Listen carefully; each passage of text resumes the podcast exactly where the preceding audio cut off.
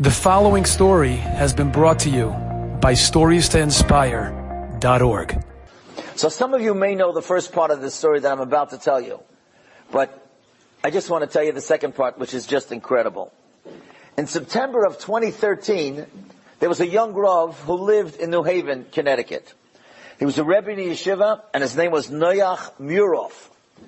And he had just bought a house, and he wanted to buy a desk for his office. So he went on eBay, and he bought a desk for $150 off a woman, a Goyish woman named Patty. And he came with his van, him and his wife, they picked up the van, they picked up the desk, and they bring it into the house. When he brought it into the house, he tried to get it into the office that he had in his house, and the desk was too large.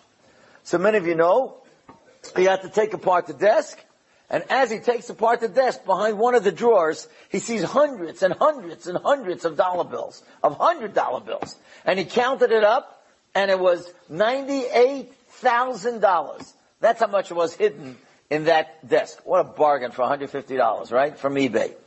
Now, he realized it's a goy's money. He saw the woman, Patty, obviously not Jewish, but he felt that he had to make a Kiddush Hashem. It wasn't really his money.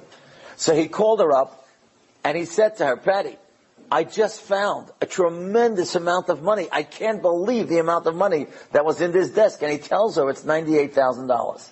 And she starts crying. She cannot believe this. And she says, I can't believe that you found this. I've been missing this. This is my parents' money. This was our inheritance money. And I divided it. I put it in different places in the house.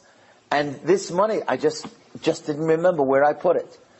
And he went to the house and he gave her the money, and of course she thanked him, she gave him some sort of a, a gift. And then it was interesting. He didn't know what to do afterwards because he knew this was a great Kiddush Hashem. So he wasn't sure, should he just call Hamodia, Yated, Jewish Press, or things like that? Or should he go to the Jewish, to the secular news? And he called the Pikeach Hadar, he called Rav Shmuel Kamenetsky. And Rav Shmuel Kamenetsky said to him like exactly. He said like this.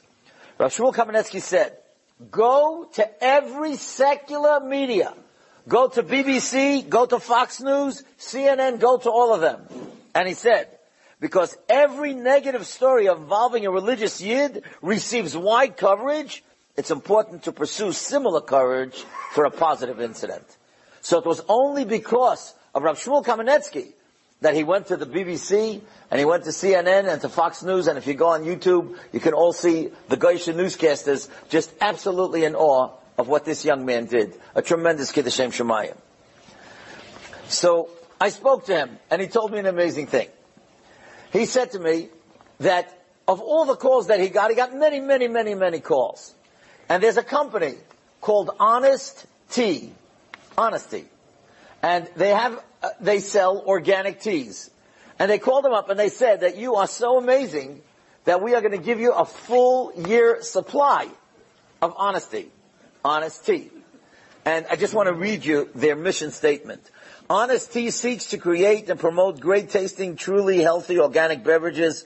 We strive to grow our business with the same honesty and integrity we use to craft our products with sustainability and great taste for all. Sounds like the, you know, like the Pledge of Allegiance, right? But anyway, but they gave him, and by the way, I looked it up, it had the OU. So th- this organic tea has the OU. So the next day, my wife, after I spoke to Rabbi Muroff, she went out and got me, you know, a couple of bottles of the organic OU tea, and I can tell you I'm going to stick to Wissotzky. But, uh, but, but I want you to know, first of all, Wissotzky, I always buy Wissotzky teas because the original owner, the original man Wissotzky was a tremendous baal tzedakah, and he supported many, many yeshivas. But it's unbelievable, the tremendous Kiddush Shem Shamayim that he made, that a Goyish company should pick it up and say that they want to be connected to him. So I will never forget this. We were at the Aguda convention, and at the Aguda convention, one of the chairmen was talking about this story.